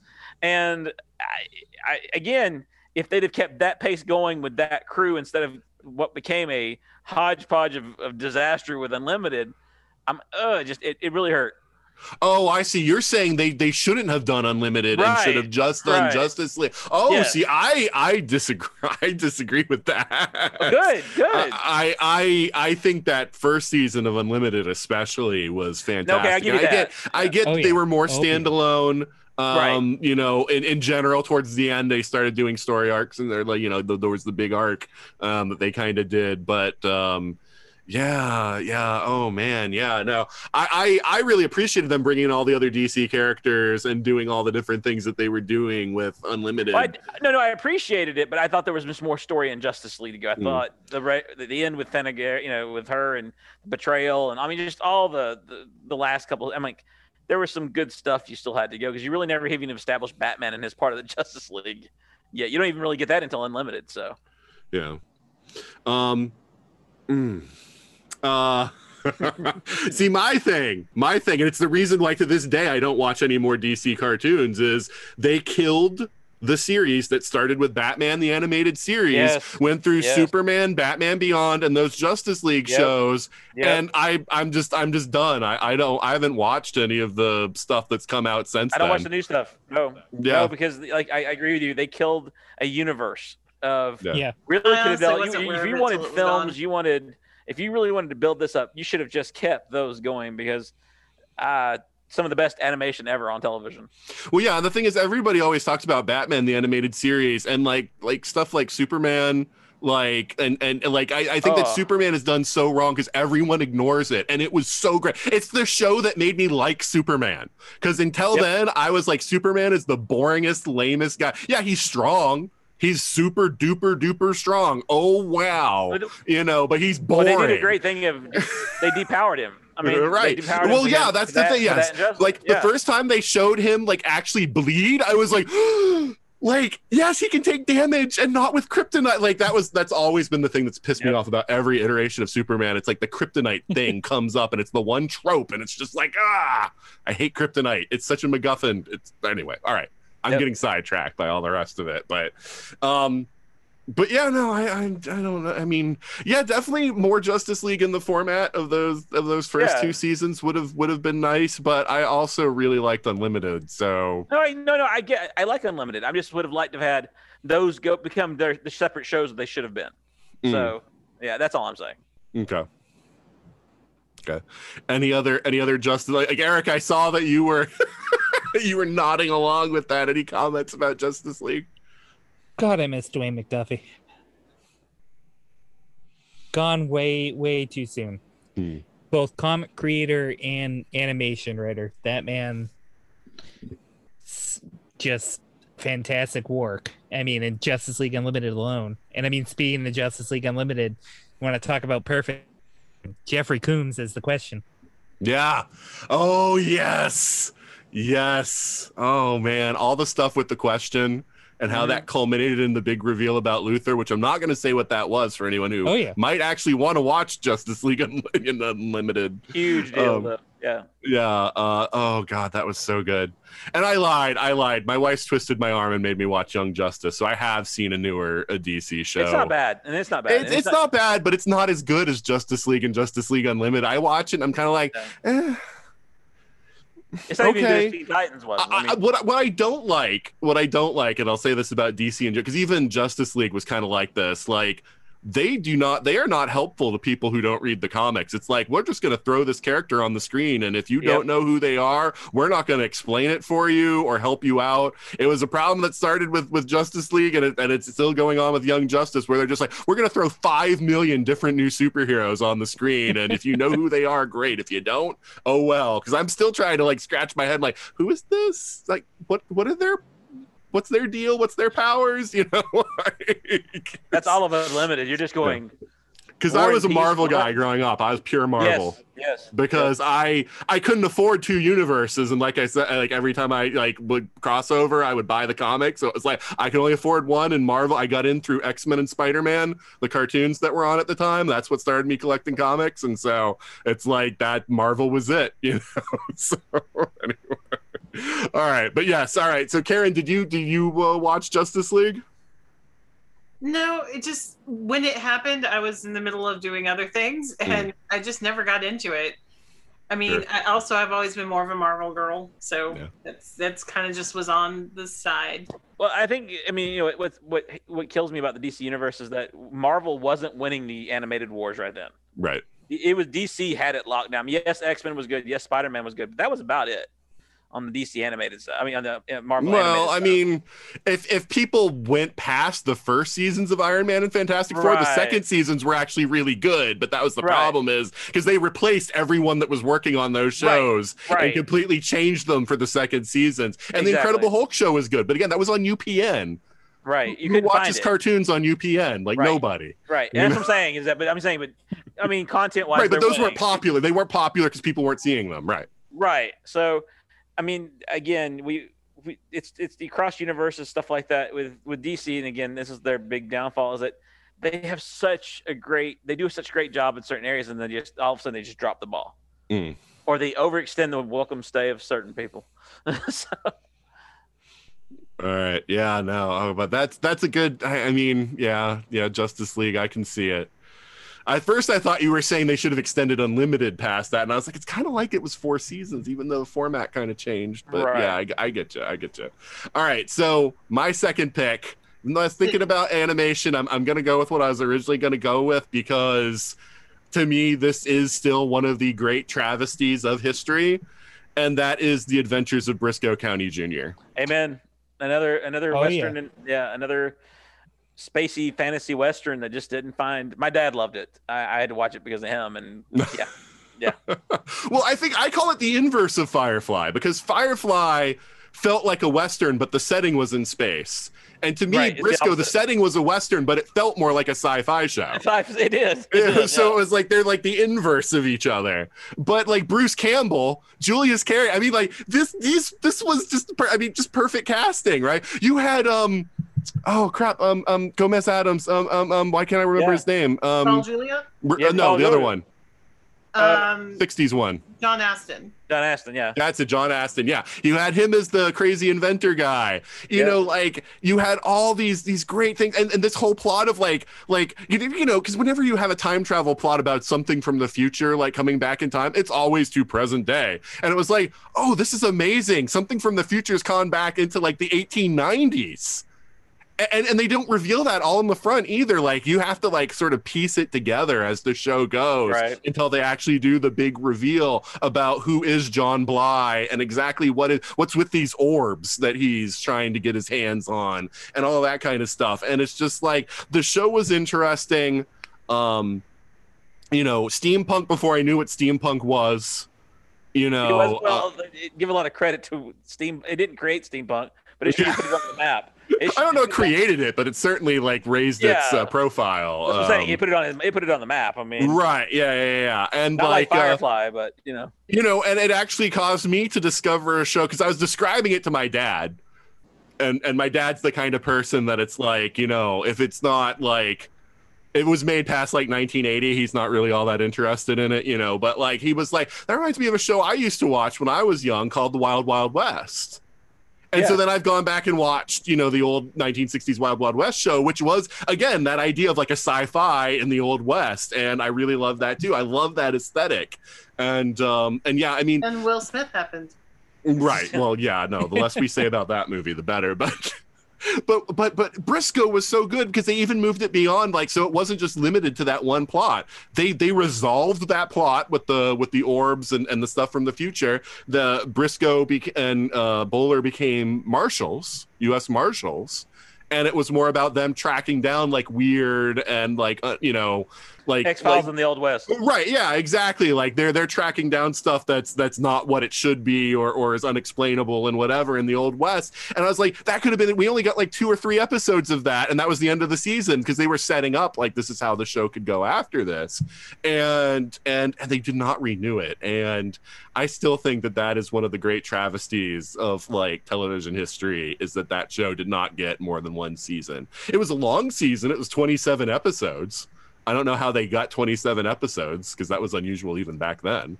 Wasn't it paired with The Simpsons at first, and then they moved it? It think was on. I, I want to say for a while it was on Friday nights, and then they might have moved it to Sunday nights. Yeah, because something like that. Yeah. Weird. Yeah.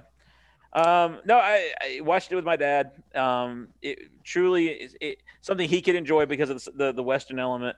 Mhm. I can enjoy because the, I, the humor and the sci-fi. I like westerns too. Bruce Don't get me wrong. Campbell. what I, what I, what- Bruce Campbell. I mean, Just come the on. chin, the chin himself. Come on. I mean, Well, and, and the chemistry with uh, Julius Carry was so was amazing. good. Yes, yes. Brisco. Go. and not and, and again, it didn't really make fun of things. It made fun of itself, and that's what I mean. You, you appreciate it, and I don't know. It, again, t- it if you look at what like all these shows that we're talking about getting canceled, what comes along and ruins everything is reality TV. Cheaper, easier. I mean, you got Survivor kicking off right now. You got, I mean, this is where all, all these shows that we're talking about are like, oh, I know what killed that. It was the 19th version of The Bachelor they put on right there. The guy in the mask, or Millionaire Millionaire. No, know, no, I, I think I think I think that doesn't count for Brisco. Brisco was 93, 94. So I mean, Yeah, it's just true. before that stuff really hit. Um, I, I think it was just Fox didn't know what to make of it. No. I, Well, I, I don't mean, think that they had any clue. And like maybe if sci-fi had been bigger, you know, back then, you know, like it might have been able to like pull in something like that. But like, yeah, I mean, it was something Fox I don't think understood. I don't think anyone did at the time. I mean, if you really look at the what, what was on Fox, I mean, you had everything from Married with Children to the X Files. I mean, they really didn't have a they didn't have a a target. They were just Mhm. putting shows up, hoping they stuck. I mean, they kept Married with Children on for what 13 years. Mm-hmm. So, Hey, hey, now, there's nothing wrong with Married with Children being on for 13 years. This is a great show. after season five, bro, it needed to go. All right, Love that show. I did too. As I get older, I identify with Al more and Al, more, which is kind of sad. But Not too much. Him and yeah, I was Foreman. always waiting for divorced with the children moving out. right. Uh, all these and shows Single that Dad. they're continuing, all these sitcoms they're continuing. I'm like Married with Grandchildren, man. It writes itself. Married with Grandchildren. It- you couldn't get away with half that show. I know. I mean, I- it's it's there's so many. I, I, that's what I love about it. Okay, see, I, this thing I love certain parts of that, and we can get into it for a minute. But you're going back, you come out rewatching something, and going, "Oh my god, what was I watching? What was wrong with me?" All right, all right. So, all right, we're on round three. All right, Karen, what's your third? so honestly a lot of times i have trouble thinking of anything that i really want to see again Mm. because a lot of it i feel like it, it happened it had its time whether or not it worked out that's just what happened there's some i obviously feel very strongly about and then there's some I have like a things- dozen more. I can do this all day. Right. I'm I Steve know, Rogers. I can do this all day. I, I, I know you're on the left. I get it. But the thing about it for me is there was one that because of a death that definitely couldn't really continue, and that was actually personal space. Hmm. I don't know if you guys are really familiar with it or aware of it because it's a web series that had Richard Hatch in it oh And- man, it was a really interesting concept that it you know all short little vignettes easy to take in. It was uh, something that you could access on amazon and basically just you know watch on prime. And it even had you know before that became kind of an issue it even had um, a couple other people from um, battlestar nicki clyne that went sideways later. Probably wasn't helpful to the show um, in case you're not familiar, uh, just Google NXIVM.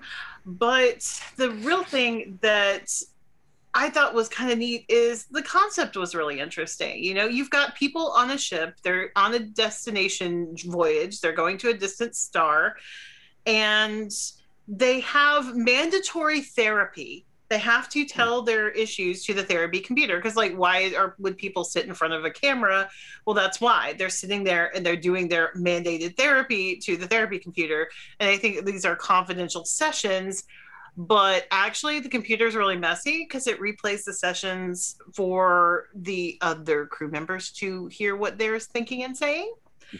Because it's really a giant reality TV show back at home, oh, and Okay. none of them know they're on it. They're in space, mind you, but Mm. all of their issues and drama being aired back home. So to me, I'm like, the concept there, that sounds really interesting. I think it could have gone some really fascinating places. And I, I really feel like if you took that now and you gave it, you know, some Netflix money or something, I don't know, something, that you could really do something with that. And it would be really interesting. But it couldn't continue in its form really at that point, um, honestly, because, well, a lot of the main people involved in it really weren't available anymore for one reason or another. Or another, another yeah thing. that's why i that's that's what gets me uh, melancholy about thinking of any kind of babylon 5 revival because it's like and, and the Oh, thi- crazy thing about that show is like the cast wasn't really that old and like half of them have No. passed and it's kind Yeah. of crazy but anyway but we're not talking about babylon 5 i'm just saying i, I understand the like the issue there um But I'm just saying, like uh, something like that is really interesting because you can literally put anybody into something. It doesn't have to be a particular person driving it. It doesn't Mhm. have to have a particular star being the vehicle maker really for it. You know, it's a really interesting concept. Doesn't cost a huge amount to film. Let's be honest, and it's something you could do something with. I mean, like I I, I think that it was nice in its contained way what it was but I think that somebody could take that, tweak it, and just turn it into something really interesting that could be hmm. a little bit more fun. Hmm. so will or eric are either of you familiar with personal space I I had heard about it because Richard Hatch, but I had not watched, never watched it. Oh, okay. Yeah. Yeah, this is the first time here. I saw it listed on the military sci-fi tracks page and I was like, what is that? And that's the only thing. That's the only way I've even heard the title before. Gee, I wonder how it got included. I do not know. Let me think about how that might have happened. All right. So yeah, no, I mean at least that sounds like it's a different kind of thing, you know. Um so yeah, it's, a lot it's of we're good when- talking about kind of older shows, but this was just like 2018, 2017 time frame, you know? And it's using new formats, like using web series and short videos to tell a story. You know, I, I think that that's kind of interesting too. Revisit that, change it, maybe change the medium even, see what you can do with it. Yeah. No, that's a good that's a good pick. Also, could make a great radio podcast. Yeah. I mean, you wouldn't. I mean, now that's the, that's another thing that's growing huge. I mean, just get a few people in the room reading together, and you pretty much could have the same show. Mhm. Uh Eric, what's your third pick? All right, so you you covered Legends of Brisco County, so I will go with uh, the the ancillary um, the ancillary uh, Sam Raimi, Rob Tapert uh, shows that weren't because because I know you you and Will both had a double, so I'll go with a double too, Okay. and that is um, the 97, 98 uh, year wise TV shows, and that was uh, um, uh, you don't uh, Jack of all trades and Cleopatra 2021 Oh, okay. Okay. especially because Cleopatra 2021 starred Gina Torres, uh, and uh, Jack of all trades was Bruce Campbell being Bruce Campbell. right. Yeah, I I, I met Um, I met somebody who was like like like Gaga over Jack. Like I had never heard of Jack of all trades before, and only because I have one friend who's like a huge fanatic of it, and I even heard the name Jack of all trades. And yeah, it sounds like something I would have been into, but like I don't know if none of my local stations picked it up or what. But I never saw anything about Jack of all or the Cleopatra one. because ja- the best way to describe that show is so Bruce Campbell plays a uh, American spy, and this is basically during uh, Revolutionary times. He plays an American spy that has to that has to team up with a British female blonde spy. Uh, Verne Troyer ended up playing uh, Napoleon Bonaparte, um, and um, 25 25 thank thank you karen. Sorry. I knew i had it wrong. My the second it came out of my mouth i'm like yep i had the wrong but no um so basically the be- the best way to describe bruce's character is it was bruce playing his version of the lone rider or zorro. Hmm.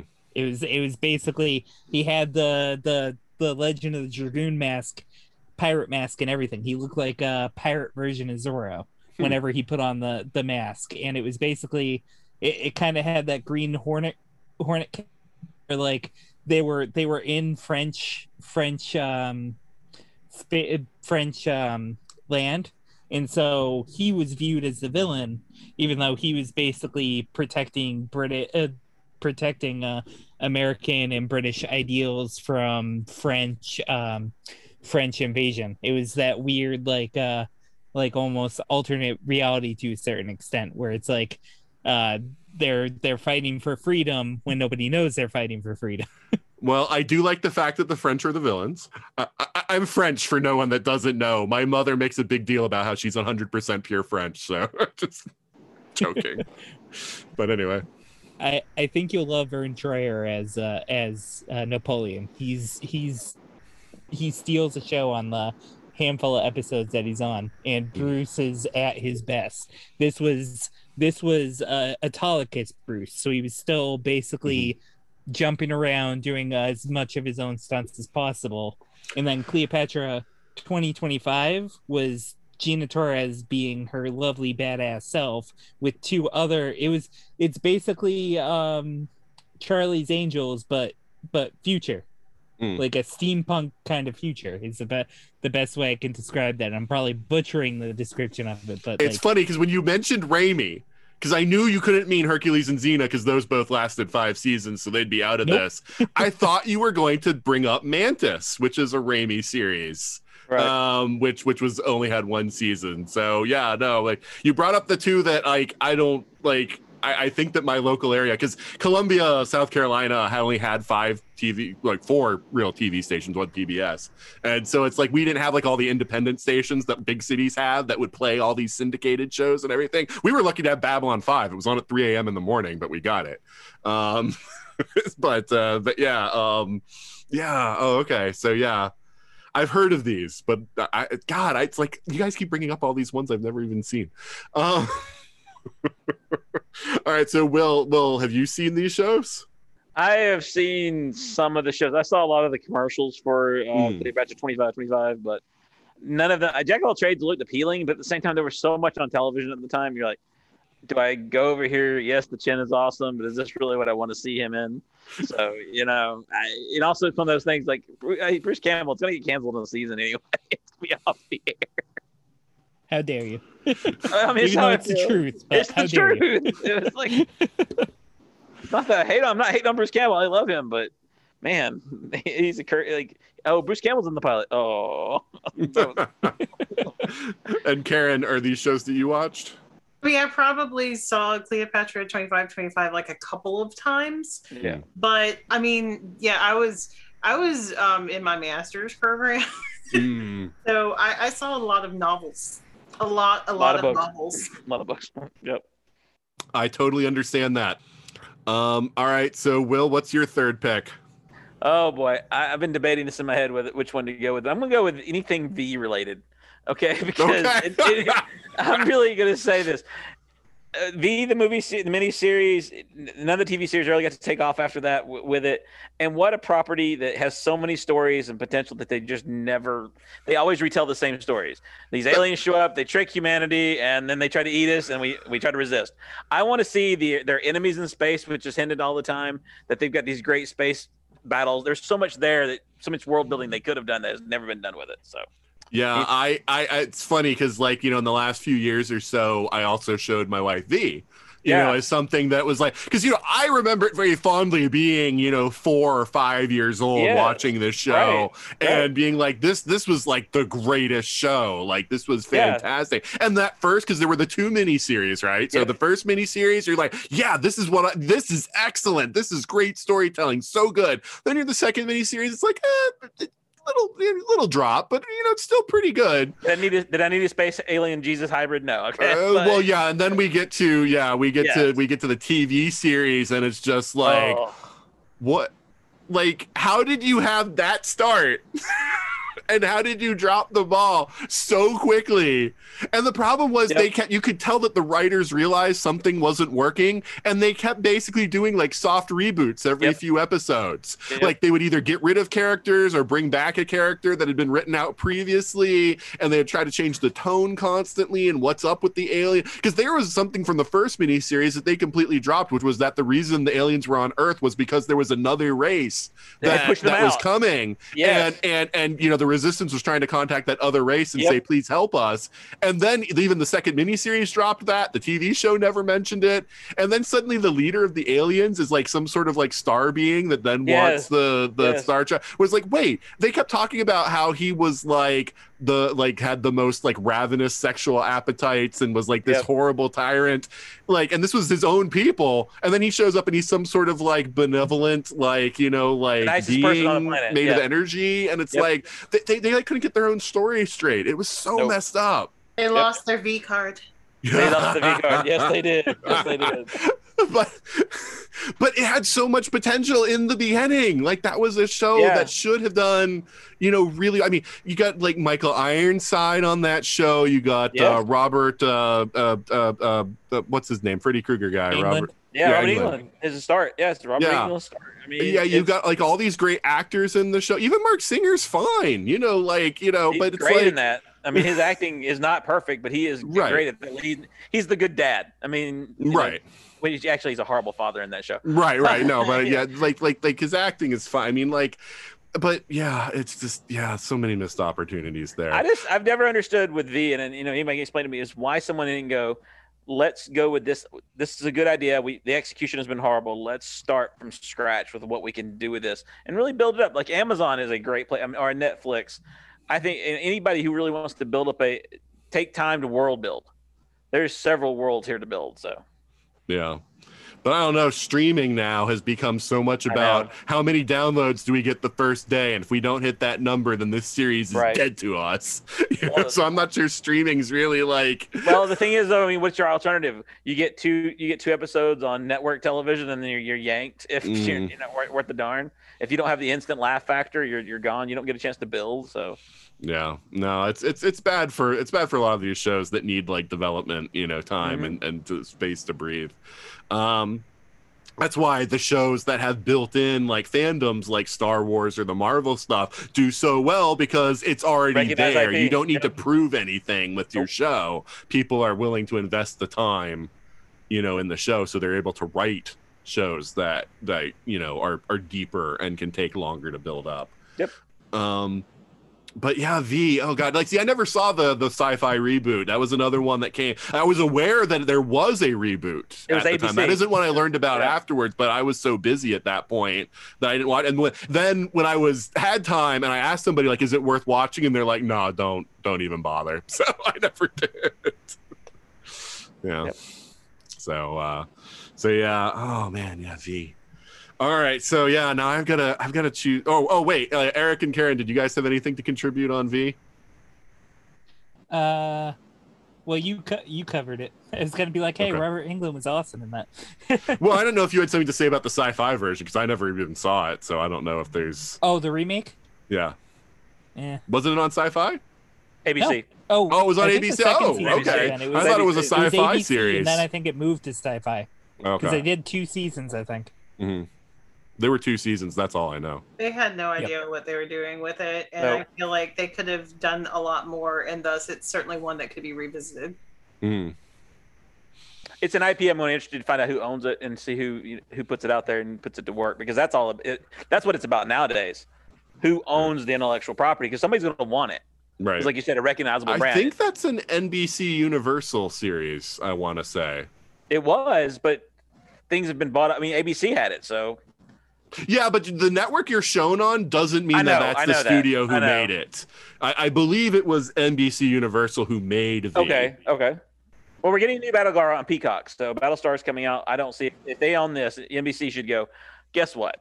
We're- The interesting thing about the, you know, when I was rewatching it, is a friend of mine and I were talking about it, and he says like the the problem with that original V series was this idea that the aliens can come and just say like don't trust scientists and they should all be wound up and killed. right? and he's like that is so far fetched and so dumb you know like that that that part of that series needs to like like that's something they need to address in any kind of remake or whatever like they can't do it like that and now i'm watching like you know the world around us as like to have a word. right. And I'm like, you know, I I actually think even though I also thought that was kind of hokey when I watched it, I'm thinking maybe that that wasn't so far away from what could be done if you offer people something they want and say that these scientists don't want you to have what you want and suddenly everybody's like, "Hey, you know what? I believe you because you're offering me something I want." Well, not just that. If you look at currently with the UFO phenomenon stuff that's going on, like it's all big Mm. news. Like you know, the Navy finally agreeing that some sort of phenomenon is happening. Not saying it's actual UFOs, but you with that and then the non-trust in science right now, it's perfect time for a V series. That's true. It's like it's just launch it. Like That's true. You've seen it in the news. The and also QAnon with lizard people. You're just well, like, the thing is, they've got to they've got to really think it through though, because they can't do what's been done. You know, it, they have to have some new variation or some change. They can't just do the trope of the visitors come, they look like humans, they're really lizards. Bring in the Flat Earth Society. I don't know, something. right. You can do it through Q though. I mean, it's like, well, Q spoke was speaking to us, and all along it was the lizard people, aliens. But I mean, it just this you can. There's so much there. Just Mhm. in pop culture right now and reality that you could play it like water shortages in the out west. That was a huge plot point of V the series. Mhm. It was that they, they took the, all the water out of the west coast. Mhm. Yeah. So it's I mean, there's so much going on right now. You're like, are we living V right this second? Hey, I I, I think there is a lot of potential of the of the you know the visitors who who claim to be helpful that are really pulling the strings and everything. I, I think that there's Right. interesting stuff you could do with that. I mean, you can't spell COVID 19 without V. There you go. It's Did all you see that connected. Let's let's bring it back to the. Marvel conversation. It's all That's right. connected. It's all connected. Karen, anything else to say about V? Not at this time. I'll reserve Okay. for any eventual reboots. Okay. all right. So, oh man, I've got I've got a really hard choice here.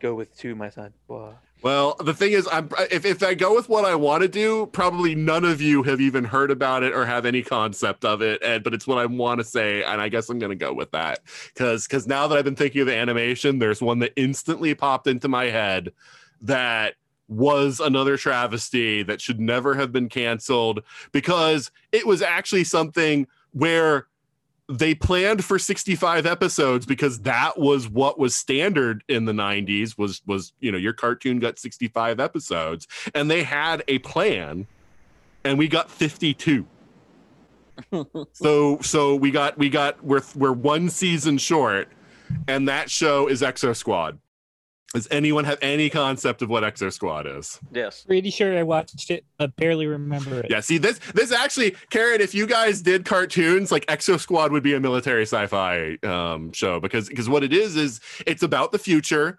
Um, humanity spread throughout the solar system, and they're uh, basically like the military has these suits that they put on. They're they're not like full big mechas like in anime. They're like suits that are that make you somewhat taller and whatnot, but they're roboticized suits that all have different abilities and things like that. And um and and they're called E-frames or exoframes. And and they like plug into the back of your neck. Like the people who are part of this, they they need to have surgery to have like a jack in the back of their neck, so they actually control it with their thoughts, so that there's no loss of time by working controls or anything. And um, humanity uh, before the E-frames were invented had actually created an artificial race of humanoids called Neo Sapiens, and they were like the laborers and everything. So we're already setting up like. You know, you can see where this is going, right? And so there's already been a rebellion. Humans invented E-frames to be able to fight Neo Sapiens on their level because they're bigger and stronger than humans. And and so uh they basically um you know, there's supposedly a peace in place now um you know but it's basically like peace you know through the fact that well the humans have this big military neo sapiens are limited in number and even though they're bigger and stronger the humans basically like fought them back to where they had to surrender. Well, the show opens with the Neo Sapiens have been secretly building their own E-frames, and so basically it starts with with the storyline they call the fall of the human empire, which is the Neo Sapiens rise up and like uh you know like basically kill you know like and destroy uh, a lot of the government and infrastructure and everything and it's it's a show that kind of takes the nuance this was a syndicated show so they didn't have a lot of the network censorship that a lot of cartoons were under at that time. So death, people die, and a lot. and um and and you know but but they take the even keel of the fact that the reason this happened is because humans were awful to the neo sapiens but the guy who's in charge of the neo sapiens now phaeton he he wants to genocide humans and that's also so it's like there's this sort of levels of you know of things that they don't try to make it like a simple thing of one side is good one side is evil. They bring up the fact that there's been systemic injustice and stuff like that.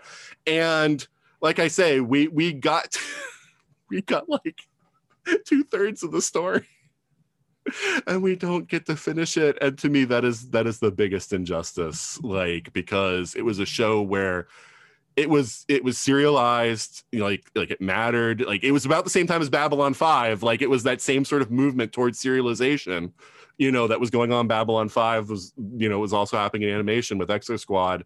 And i am so saddened that they never got to finish their story. The, actually the creator is trying to reboot it now. He's talking to because it's it's an nbc universal series. And actually apparently the downloads on peacock are pretty good for the old series. And he's been trying to talk to them about doing a reboot. It wouldn't be a, unfortunately it would not be a continuation. He's already said that like there's just no hope of getting them to just finish it out. It would have to be a reboot but he's hopeful that he can at least try to like do it again you know It does um, seem to have a certain matrix matrix aspect to it. So I wonder how it would fare in a post matrix world. oh i mean that's a fair i mean An that's a fair, avatar. yeah Yeah. yeah yeah Yeah. avatar yeah but except like instead of an organic suit it's very like Right. where like an organic you're transferring your consciousness you are part of the machine Right. um when when they do that but um They also have, I mean, I don't know if you remember this old '80s cartoon, but Centurions is how all when they advertised Exo, it was like it always reminded me of the Centurions, and it, it, I mean, much a much more visually I, I mean Yeah, like, visually, like the yeah. exosuits are bigger than the ones from centurions right? but but yeah no I, I know what you're talking about it Yeah. wasn't a show that was shown in my local area but when i visited my grandmother i could watch centurion so i did Right. see it occasionally so That's what it just um, reminded me of when I when I saw it. was Like, yeah, it's like an ad- more of an adult version of Centurions. Okay, yeah you know, but yeah it oh man that show had such potential it saddens me but uh but yeah um yeah so i mean I, like I say, I could do this all day, and I got a ton more that I could put both live action and animated that I could talk about the injustices. Um, but uh, but you know, we've been going for a good amount of time now. Um, so, Mm, excuse me. I'm not done. I'm not done. I have not yet begun to fight. That's right. Where there's a will, there's a few more hours of talking. That's right. Right. Amen. Well, the Amen. thing is, like I've said before, this is one we can revisit from time to time. This doesn't have to be the only time that we that we do this because there are still so many other shows we can talk about. Like like I didn't even pull any of my ones from the 80s. Right. I've I've got I've got a handful from the 80s that are like this Misfits of Science. Come on, you know. I don't remember that one. I know I saw it because I was able to describe things to people and they told me that's what I'm remembering, but I don't even remember that show clearly enough to It be was, able to It was such. It was so ahead of its time. Uh, Mm. I mean, because it was pretty much the X Men, an X Men type sh- show with the sci-fi stuff. It's just ahead of its time in the comedy. yeah. And Courteney Cox, who didn't age for thirty years. Yeah. No, I was thinking more of Voyagers. yeah, that's another good one. Yep. The one thing that came close to it to me was, and not in a good way, was um, uh, it reminded me of Dr. Beckett and um, Quantum Leap. Quantum Leap. Yeah. Yeah, no, I've compared those two before too. The idea Yeah. of you're putting right something that's wrong in history, and then you know once you know you fixed it, then you move on to the next place. Yeah. Yep. All right, but uh, all right, so yeah, let's say our goodbyes and let everybody know where they can find us. Uh, so let's start with you, Karen. Well, um, you can find me pretty much anywhere there's a discussion about military sci-fi media at DragonCon. On Facebook, it's Military Sci-Fi Media at DragonCon. We have our own little group and a little page. In the group, we like to chat and share things. And also, we have a Twitter handle um, at MSFM Track. So you can kind of check in and see what we've got going on. We will be putting out more stuff in the very near future as we start to get everything completely firmed up. But definitely, you know, come for the community, stay for the jokes. Amen. All right. And Eric, say your goodbyes and let people know where they can find you. I am very easy to find on the internet. Uh, you can just go to at Eric Ratcliffe on Twitter, which uh, I try to stay somewhat active on. I feel like every couple days I'm kind of at least on there. Um, newcomicday.net, which will bring you to the Facebook page of my awesome web comic, or just type in While of Comics on any of your podcast uh, apps and you will find my podcast, which I'm trying to get back on a normal schedule, but it is very difficult to book guests, as as Nate knows. and that is it. All right. And Will, why don't you say goodbye and let people know where they can find you? All right, guys, it's been fun, and you can find me just about anywhere that you see a random podcast pop up with my name attached to it. I'm not doing any of my own work right now because of being a new dad, so this is my outlet. Thanks again, Nate, for having me on. Hey, no problem. And yeah, Will, Eric, and Karen, thank you so much for being on the show. So that's it for our episode about series that were gone too soon. Did you like the topic? Are there specific topics you want us to cover in the future? You can let us know in a variety of ways. One way is to email us at everything at 42cast.com, or just go by the website and drop a message on any of the episodes at 42cast.com. You can also go to our Facebook at facebook.com slash 42cast. You can also tweet to us at 42cast, or also find us on Instagram at 42cast and leave us feedback there. Or you can leave us reviews on Stitcher or Apple Podcasts. With Apple Podcasts, each review helps promote our show because then it will show up more on searches. And so that one is greatly appreciated. You can also help out the show by checking out the ESO Patreon. That's at patreon.com slash ESO Network. It's a way of supporting all the shows on the station, helping us all keep going. And basically, you just look at the different tiers, the different cost that will provide you with some early episodes of some shows, some exclusive episodes of some shows, or a whole exclusive podcast at one tier that you can get from the network. So if you have some funds, if you'd like to help us out, we'd definitely appreciate if you did that. Also, if you're interested in more content from us, you can check out the other podcasts that we have. One is Time Streams, which is where my friend Juliet and I are going through all of Doctor Who from the beginning. You don't have to follow along with us. I know how hard it is to find Classic Who in the States because we explain everything about the story in the episodes. If you just want to hear our banter, you can do that. But definitely, you're going to get a little more out of it if you actually watch the episodes with us. We're about to start season two of Doctor Who. Yes, that's the real season two, the one from 1964 not the one from where David Tennant took over as the doctor. So if you're interested, now's a great time in catching up and checking us out. The other podcast is Legendary Forces, where Juliet and I again, but this time joined by Joe, Ashley, and Corinne, are going through all of Star Wars fictional media from the beginning. That's everything other than like fan magazines or fanzines. We're just reading every book, every comic book, watching the TV specials, watching the movies, of course basically all of that media, everything that takes place within the Star Wars universe. We're reading it, we're commenting on it, we're talking about the evolution of Star Wars as a franchise. And then we're also letting you know if the content that we're checking out is worth you getting into as well. Because a lot of that older stuff people haven't been exposed to. So is it worth checking out? Well, listen to the show and we'll let you know. Nothing's really changed in con news. Still planning on going to Chicago TARDIS, and that's probably it for me this year. Beth and I are still basically watching the same shows, and so all that's chugging along. So, not much to report on my end. I know it sounds pretty boring. So that's a wrap for this week. Join us back next week when the Eric Ratcliffe interview is finally going to go out. I know I promised that three weeks ago, I think, from the time of this airing, maybe four weeks ago.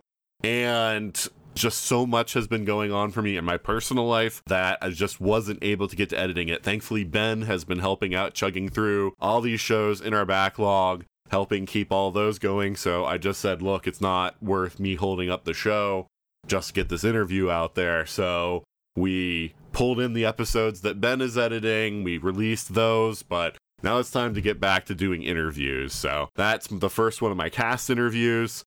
We're going to do a lot more of those.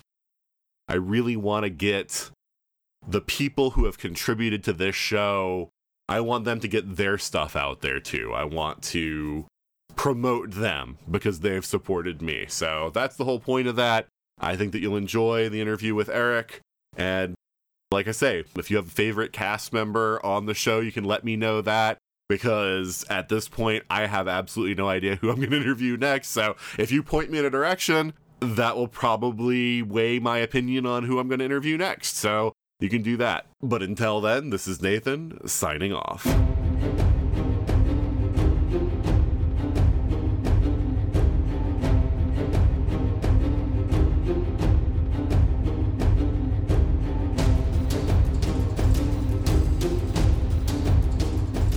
You have been listening to the 42 Cast, copyright 2021.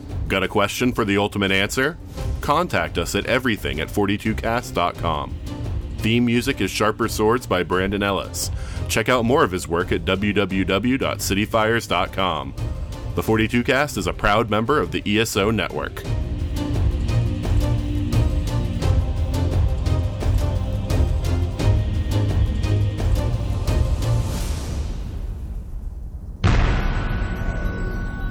Has been a broadcast of the ESO Network.